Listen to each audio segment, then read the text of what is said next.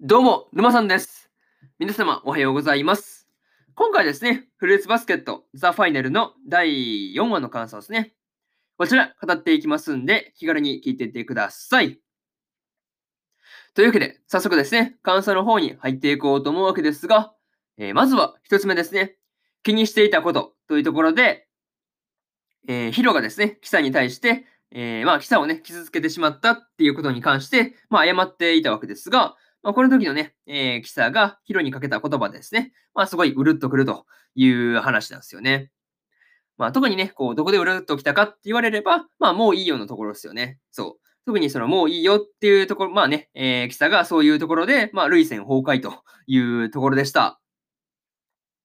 まあね、こう、アキトにですね、まあ、キサへの行為を打ち明けたことによってですね、まあ、入院させられるほどに、まあ、傷つけられたっっていうことを、まあ、気にし続けてきたのかっていうふうに思うと、まあ、本当にね、こう、長い間、まあ、気にしていたんだなっていうのを、こう、改めてね、まあ、ヒロの、まあ、苦悩というか、まあ、そういうところをね、えー改めて思うところという話ですね。この時のですね、えーヒロとキサの二人がですね、こう、お互いを思いやってるというか、まあ、そういう感じがすごくね、こう、涙を誘われるという一因になったんじゃないかなっていうのをね、うん、個人的にまあ自分の感情を分析してみて思うところという感じですね。うん。やっぱりね、こう思いやるというか、そういうところがすごくね、この二人のいいところというかね、うん、仲睦まじいというかね、そういうところをね、すごい感じるなっていう話なんですよね。またですね、ヒロもですね、ひなたが生まれたことによって、まあ兄として成長しているっていう感じがあったんですが、まあね、こう初登場というか、まあ登場してすぐの頃のね、あの生意気なところから比べれば、まあすごいこう、成長というかね、まあそういうのをこれでもかってくらいにね、感じた場面というところでもあったのかなっていうのをね、まあこの場面を振り返ってみて思うところという話ですね。まあ、なかなかね、うん、ヒロも成長してるし、まあ、キサもね、こう、だいぶ、まあ、二人ともね、こう、だいぶ大人っぽくなったなっていうのは、まあ、ありますよね。うん。まあ、だいぶ、こう、子供っぽくなくなったというか、まあ、そういうところがあるんで、やっぱこう、そういうところでもね、今、なんていうか、いろいろな部分で成長を感じるというところがありました。まあ、そういうところを含めて、まずは一つ目の感想である、気にしていたことというところを終わっておきます。で、二つ目ですね、次。次、二つ目になっていくわけですが、怒りの矛先というところで、えー、いすずがですね、えー、アキトに2階から突き落とされたっていう、まあ、話をですね、あの、ヒロから聞いたことで、初春はですね、えー、アキトの部屋に乗り込んでました。まあ、この時のね、あの、いつも、あの、アキトの近くにいるですね、女中の人に対して、まあ、引っ込んでるババアっていうね、ところを、まあ、初春が言っているわけですが、まあ、そこからもね、こう、だいぶ怒りというか、気が立ってるんだなっていうのが、まあね、まあ、伝わってくるところですよね。うん。まあ、うん、怒らない方が無理かなっていうふうに思うんですけどね。うん。またね、こう、初春が怒りとともに拳をね、あの、柱をぶん殴っていたわけですが、まあ、あそこでね、こう、秋人を殴らなかったっていうのは、まあ、純粋にね、よくこらえたなっていうふうに思ったりしました。うん。まあ、あそこなんだ、あそこ、あの状況だったら普通に殴っててもおかしくないですからね。うん、逆にはここでよくこらえたなっていうのはすごい思うところですね。しかもね、初春がこのイスズをね、独占したかったっていう気持ちを語っていたわけですが、まあ、そこまでね、うん、自分を責めなくてもいいんじゃないかなっていうふうに思ったし、まあ、本当にね、うん、そこまで自分を責めないでほしいなっていうのは、まあ感じたりしました。またね、猫付きが監禁されてる場所にいたですね、えー、まあ、あの、イスズをね、助けた、えー、クレノだったわけですが、まあね、随分とアキトに、アキトのその意思に反してはいるんですが、まあ随分ファインプレーだなっていうふうに思ったりはしましたね。うん。まあ、でもね、本当にあそこで、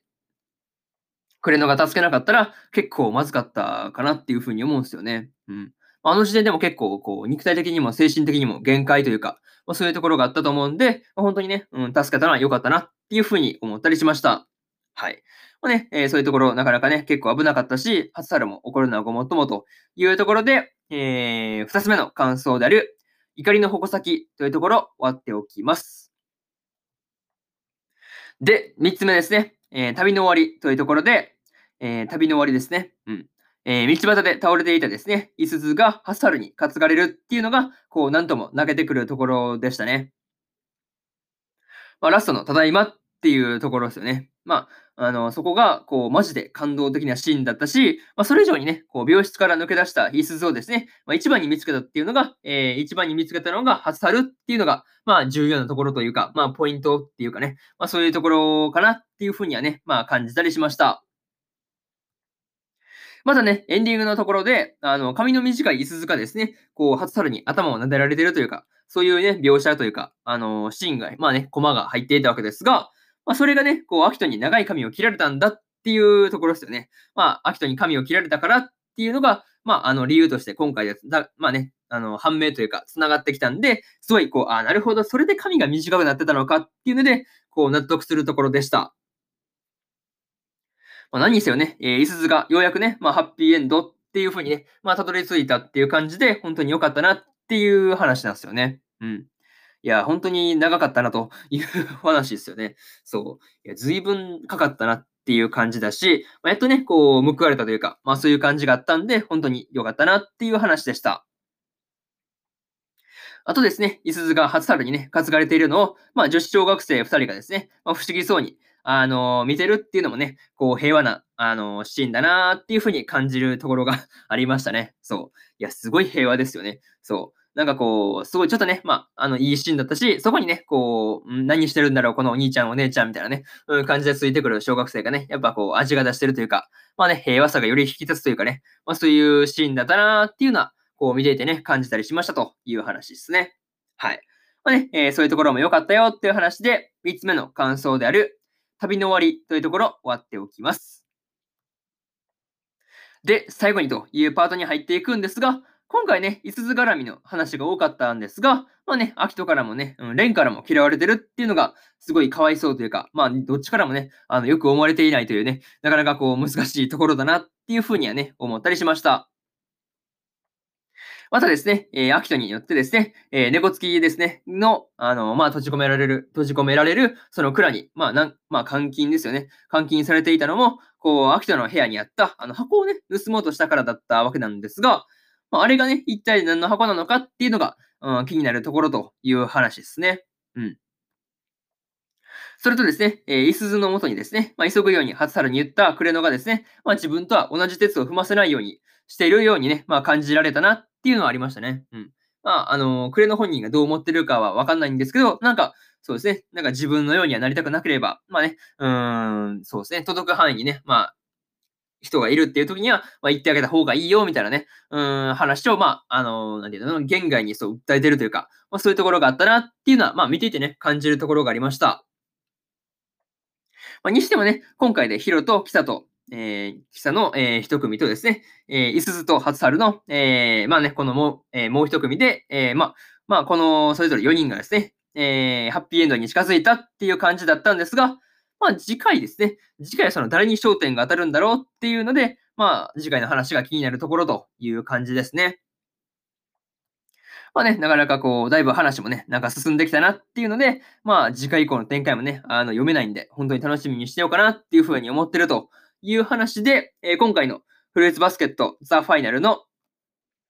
第4話の感想ですね。こちら、終わっておきます。でですね、えー、今までに、今までにも第1話から第3話の感想は、それぞれ過去の放送でね、ペラペラ、ペラペラ喋ってますんで、よかったら過去の放送もね、合わせて聞いてもらえるともらえるとですね、えー、より一層フルーツバスケットザ・ファイナルのね、アニメの方を楽しめるかなっていうふうに思うんで、よかったら聞いてみてください。っていうのと、えー、今日はね、他にも2本更新しておりまして、えー、役ならマグカップもの4話の感想と、バックアローの第17話の感想ですね。この2本更新してますんで、よかったらこっちもね、聞いてみてください。っていう話と、えー、明日ですね、えー、明日は4本更新する予定なんですが、えー、エデンズゼロの第3話の感想と、さよなら私のクラマーの第4話の感想、そしてですね、えー、真っ白の音の第5話の感想と、ドラゴンクエスト大の大冒険の第30話の感想ですね。この4本更新するんで、よかったら明日もですね、ラジオの方聞きに来てもらえるとものすごく嬉しいですというところで、本日2本目のラジオの方終わっておきます。えー、以上、沼さんでした。それでは次回の放送でお会いしましょう。それじゃあまたね。バイバイ。